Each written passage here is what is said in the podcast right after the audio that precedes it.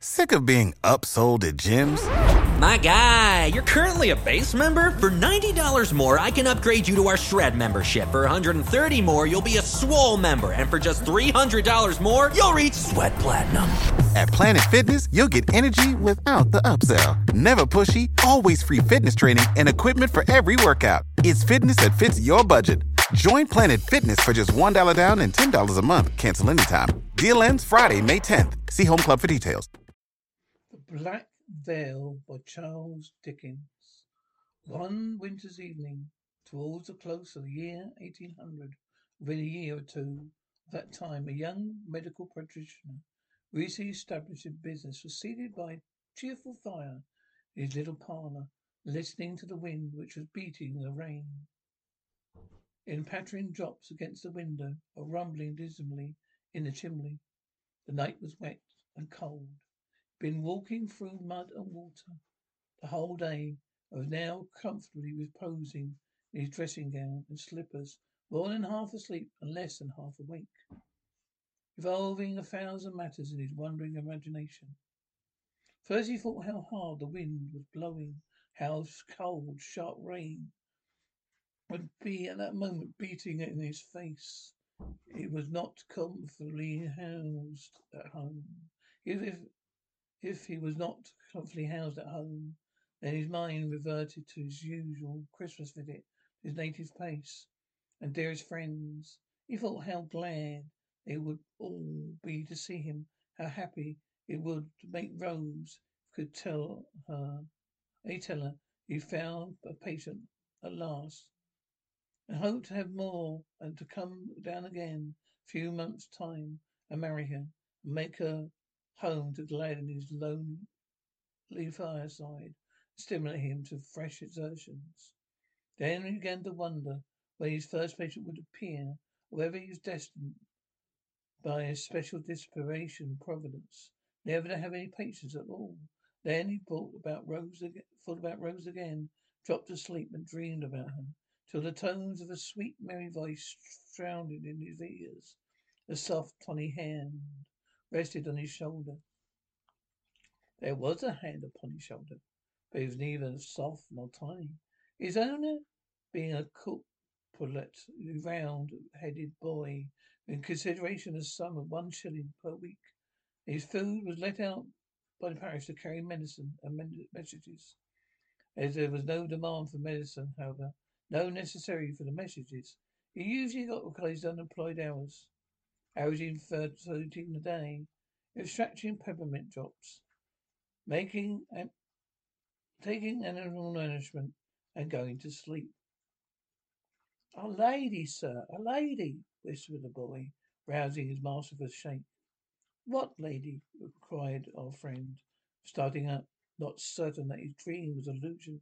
I was expecting it might be Rose herself. What lady? Where? There, sir, cried the boy, pointing at the glass door leading to the surgery, with expression of alarm, which was very unusual apparition, apparition, apparition of a customer might have tended to sight. The surgeon looked towards the door and startled himself but instantly beholding the appearance of his on looked for visitor. It was a singly tall woman, dressed in deep mourning, and standing so close to the door, her face almost touched the glass. However, but her figure was carefully muffled in a black shawl, as if the purpose of concealment. Her face was shrouded by a thick black veil. She was perfectly erect. Her figure was drawn up to its full height. Through the surgeon felt the eyes beneath the veil were fixed on him. She stood perfectly motionless, enficed by no gesture, whatever, despite his consciousness of his having turned towards her. Consciousness of having turned towards her. Do you wish to consult me? he inquired with some hesitation, holding open the door. It opened inwards. Therefore the action did not alter the position of the figure. It still remained motionless on the same spot. She slightly inclined her head, a token of acquaintance. Pray walk in, said the surgeon. The figure moved a step forward, then turning its head in the direction of the boy, to infinite to his infinite horror, appeared to hesitate. Leave the room, Tom, said the young man, addressing the boy, whose large round eyes had been extended to their uttermost width during this brief interview. Draw the curtains, shut the door. The boy drew a, a green curtain across the glass part of the door, retired in surgery, closed the door after him, immediately applied one of his large eyes to the keyhole on the other side. the surgeon drew a chair to the fire, motioned the visitor to a seat. Mysterious figures slowly moved towards it. The blaze shone upon the black dress, surgeon observed the bottom of it was serrated with mud and rain. You're very wet, he said. I am, said the stranger in a low, deep voice. Are you ill? said the surgeon, com- compassionately, for the tone was that of a person in pain. I am, was the reply. Very ill, but not bodily, but mentally. It's not for myself. Oh, on my own behalf, continued the stranger, that I come to you. I laboured in a bodily disease. I should not be out alone at such hour. Oh, on such a night as this. If I with it, twenty-four hours hence, God knows how gladly I would lie down and pray to die. It is for another that I beseech your aid, sir. I may be mad to ask for him, for him. I think I am. A night of the night. Through the long dreary hours of watching and weeping, the thought has been ever present to my mind. And though even and now even I see the hopelessness of the human existence of alien, bare thought of lying lying in his grave uh, it makes my blood run cold. A shadow such as the surgeon well known art should not produce trembled through the speaker's frame. There was desperate earnestness in his woman's manner that went to the young man's heart. He was young in his profession, not yet witnessed enough of the miseries which on the daily pres- pres- presented, daily presented before the eyes of its members, have grown comparatively callous to human suffering. If, he said, rising hastily, the person to whom you speak to be so hopeless a condition, describe not a moment to be lost. I'll go with, with you instantly. Why did you not obtain medical advice before? Because it would have been useless before. Because it's useless even now, replied the woman, grasping her hand passionately. Surgeon gazed for a moment on a black veil, as if to certain the expression of features beneath it. Thickness, however, rendered such a result impossible. You are ill, he said credently, although you do not know it. The fever that which has enabled you to bear without feeling it, the fatigue you've been eventually, event, eventually undergone, is burning within you now. But that out of your lips, he continued, pouring out a glass of water. Compose yourself a few moments, then tell me as calmly as you can what disease of the patient is, how long he's been ill. Now I know, when I know what is necessary, I should know. To render my visit respectable to him, I am ready to go and occupy you.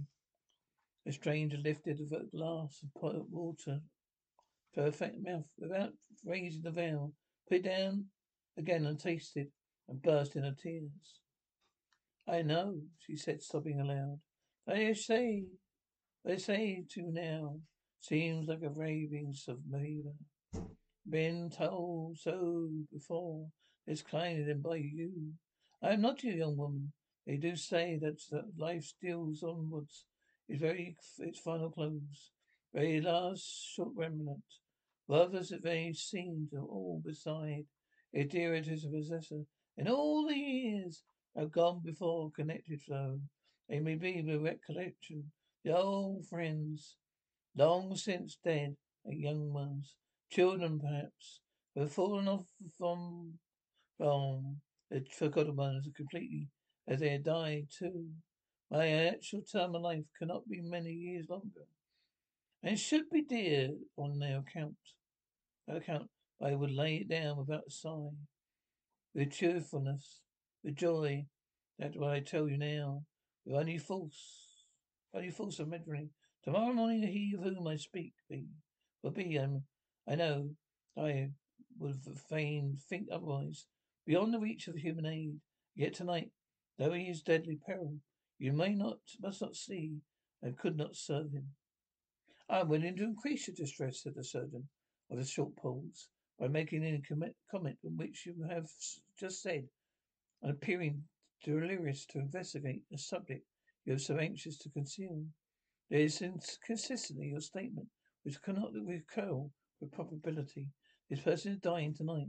I cannot see him when my insistence might well possibly avail. And yet you apprehend to be useless tomorrow.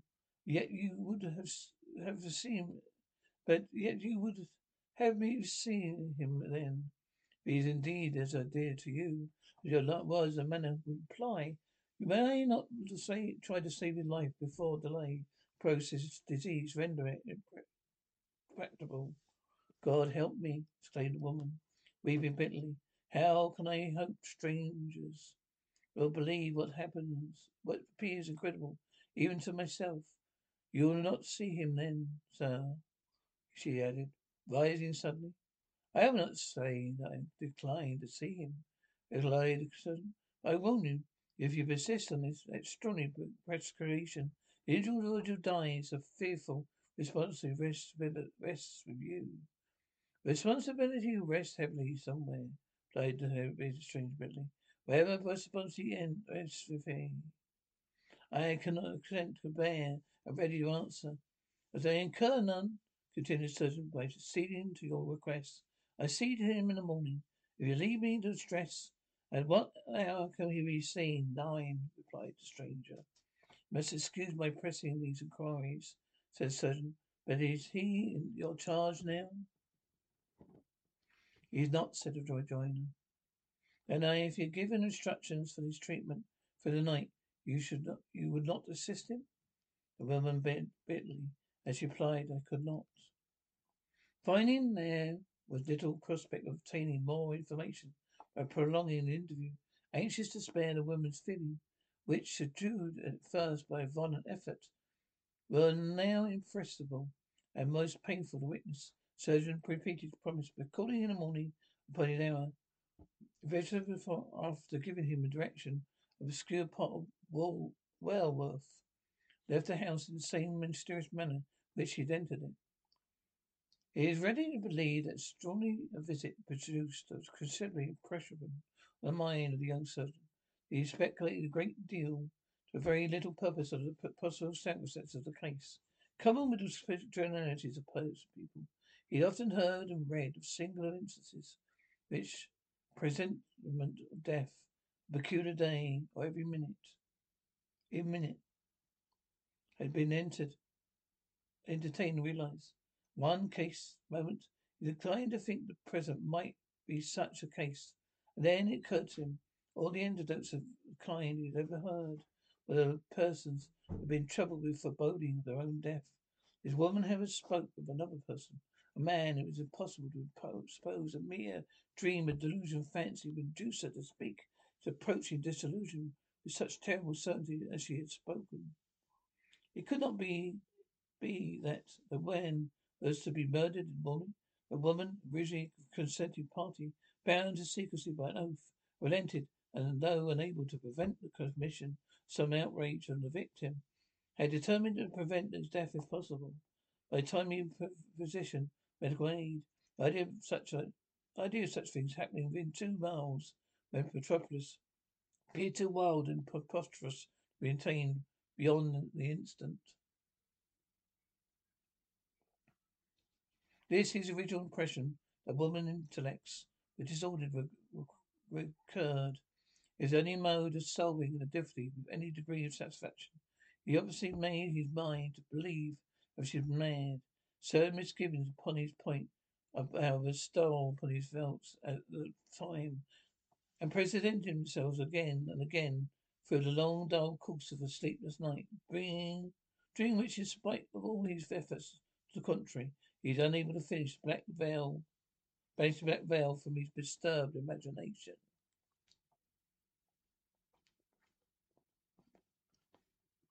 The back pad of Walworth was a great distance from the town. This staggering, miserable place, though, I know. Enough. Even in those days, but five and thirty years ago, great portion of it was little better than a dreary waste. Inhabited by a few scattered people with questionable character. Poverty prevented their living in any better neighborhood. Those pursuits of mold life rendered it solitude desirable.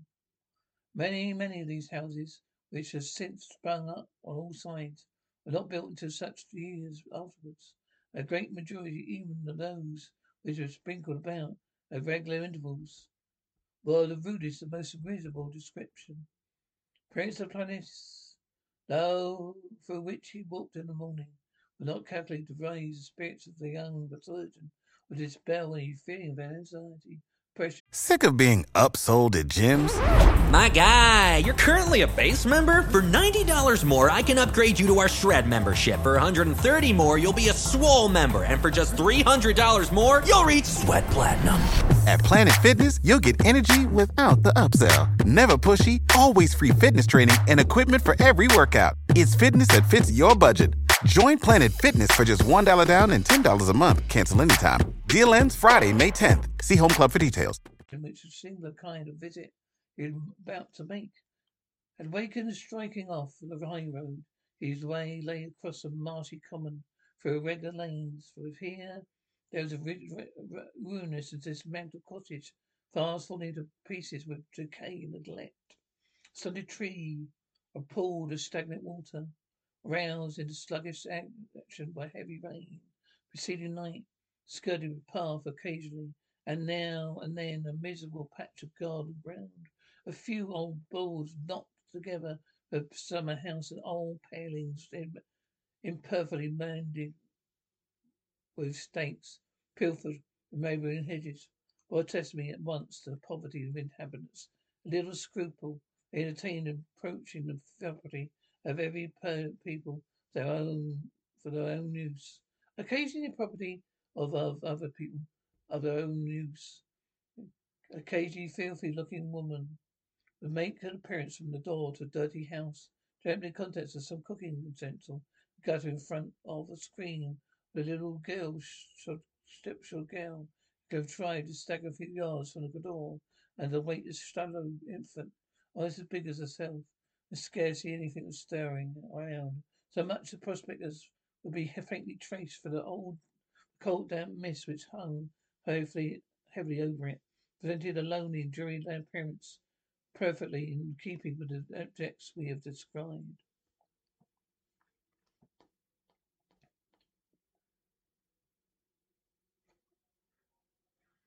After plodding wearily through the mud, the mire, making many inquiries for the place which he had been directed, receiving many contradictory and unsatisfactory replies in return, young man length arrived before the house which had been pointed out to him, the object of his destiny.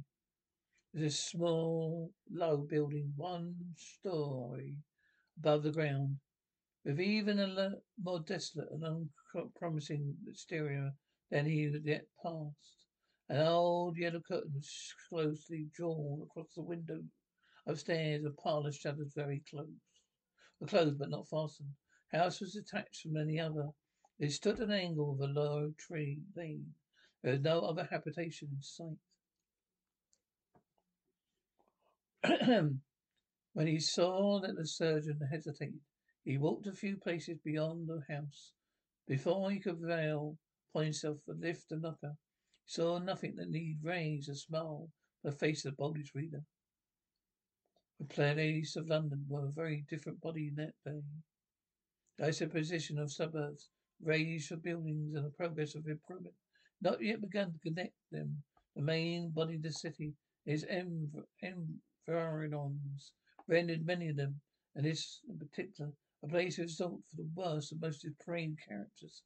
Even the streets in the greyest parts of London, perfectly lighted, at that time in such places as there, these were left entirely at the, mercy of the moon and stars, chances of detecting desperate characters or tracing them. Their haunts were thus rendered very few, their offences naturally increased in boldness. As consciousness of comparative security came the more impressed upon them by daily experience. As added to these considerations might be remembered, young men men spent some time in public hospitals, pathologists. No, neither Burke nor Bishop had gained a horrible notoriety. His own observation might have suggested by him, might be, have suggested to him how easy the atrocities which the former was since given his name might be committed. By this had many bad reflection upon made him hesitate. He did hesitate. But, but being a young man of strong mind, of great personal courage, not only for an instant, he stepped briskly back and knocked gently at the door. Low whispering was audible. Perhaps um, afterwards, if some person at the end of his passage conversing stealthily with the other, they landing, landing above, secluded, succeeded by noise of the fire, heavy boots upon the bare floor. The train was suddenly un- softly unfastened. Door opened. A tall, ill-favored man with black hair and face as a surgeon, often declared afterwards as pale and haggard as the countenance of any dead man he'd ever saw, presented himself. Walk in, sir, he said in a low tone. Foley did so, and the man, being having secured the door again by the chain, led the way into a small back parlour extremity of the passage. At my own time? Too soon, replied the man. Surgeon turned hastily round gesture of astonishment, not unmixed with alarm, which he found impossible to repress. If you step in here, in it up here, sir, said the man, evidently noticed the action. Oh, if you step in here, sir, you won't be detained five minutes, I'm sure you. The surgeon at once walked into the room. The man closed the door and left him alone.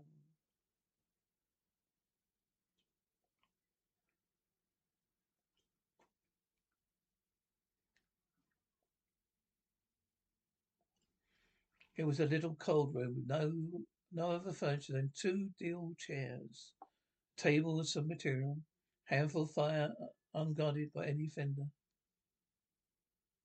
It was burning in a grate which brought out damp. It served no more comfortable purpose. Unwholesome moisture was stealing down its walls in long slug-like tracks.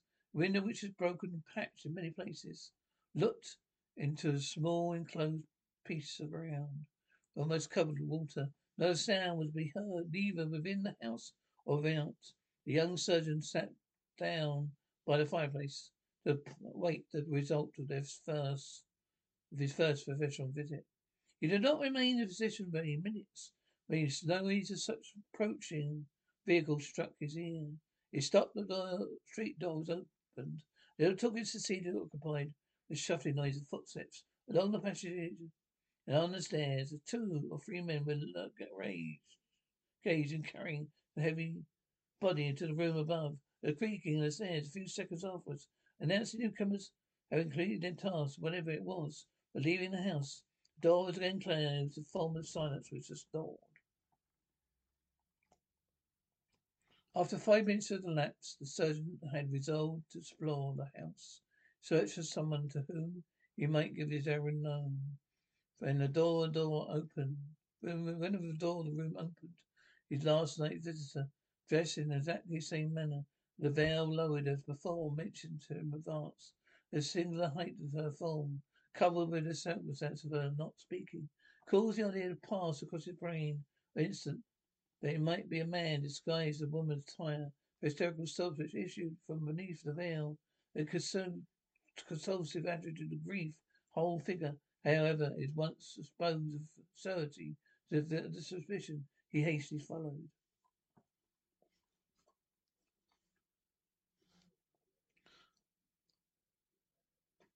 The woman led the way upstairs from the front room, paused at the door, a door that him enter first.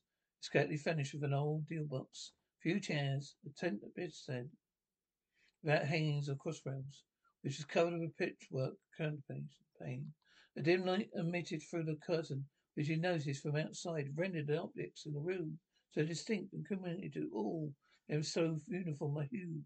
He did not at first perceive the object, which his eye at once resisted, rested, when the woman rushed frankly past him, and found herself at her knee, on her knees by the bedside, stretched upon a bed closely enveloped in wedding paper wrapper but covered blankets lay a human form, stiff and motionless, head and face, which to those of a man uncovered save a bandage which passed over the head and under the skin. The eyes were closed, the left arm lay heavily across the bed. bed. The woman held a furtive hand. Surgeon gently pushed the woman's side, looked, took the arm took the hand his. My God, he exclaimed, letting, letting out full, letting fall involuntary. The man is dead. The woman started to her feet and feet her hands together. Oh no, don't say so, she exclaimed with a burst of passion, amounting almost to frenzy. Oh, don't say so, sir. I can't bear it. Men are born, brought to life. Before, been unskillful people have given them up for lost, and men have died who might have been restored if better means been resorted. It's resorted to, to. Now let him die there, sir. Without one more effort to save him, this very moment life will be passing away. No, do try, sir. Do, for heaven's sake. And while speaking, she hurriedly chafed forward the forehead, and the beast of the sentence form before her, and then, while the, the beats of the cold hands which were covered, she ceased to tell them, little listlessly, and back heavily back to the coverlet. It is no use, my good woman, said the surgeon smoothly, as he withdrew his hand from the man's breast.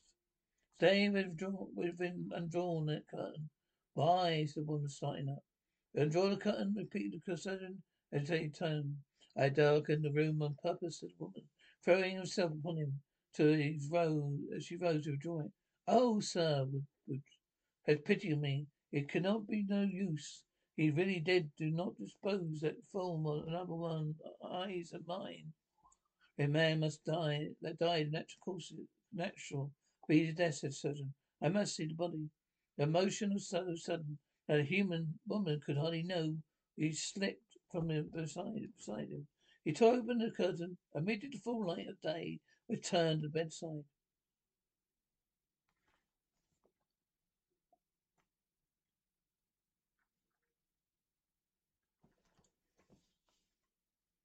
There would have been violence here, he said, pointing towards the body, gazing intently on the face, which had the black veil that was now, first time, removed. Excitement a minute before a female had thrown off the bonnet veil and had stood with her eyes fixed upon him. Features of those of a woman about fifty, who had once been, been faint, handsome. Sorrow and weeping left traces upon them, which time itself would ever have produced, without them which not time itself would ever produce without their aid. Her face was deadly pale. There was a nervous contortion to her lip and unnatural fire in her eyes, which showed too plainly that bodily mental powers were now nearly sunk beneath in a combination of misery. There has been much been violence here, said the surgeon, preserving his searching glance. There was, replied the woman. This man has been murdered. That I call. God a witness he has, said the woman passionately, pitilessly, immediately murdered. By whom? said the surgeon, seized the woman by the arm. Look at the butcher's marks and let, then ask me, he replied. The surgeon turned his face towards the bed. Bent over the body, which lay now lay full in the light of the window. Her throat was swollen, livid mark encircled it. The truth flashed suddenly upon him. This is one of the men who was hanged this morning, he exclaimed, turning away from it with a shudder. It is, replied the woman, with a cold, unmeaning stare. Who is he? the surgeon. My son, replied. I fell senseless, fell senseless at his feet. It's true, a companion. Equally guilty of himself, being acquitted for want of evidence. His man had been left for death, prosecuted to countless circumstances, cases of the distant period, must be necessary, but, but and might give pain to some people still alive. Person still alive. History of everyday one. The mother was a widow. Her children and money had been denied herself necessary to pursue them. Orphan boy a boy mindful of her prayers. A forgetful suffering as she had endured a life for him. Incessant anxiety of mind, voluntary starvation of body, and plunges career of des- desperation line. It's this result, his own death, Hangman's in the hands, both shame, and incurable insanity.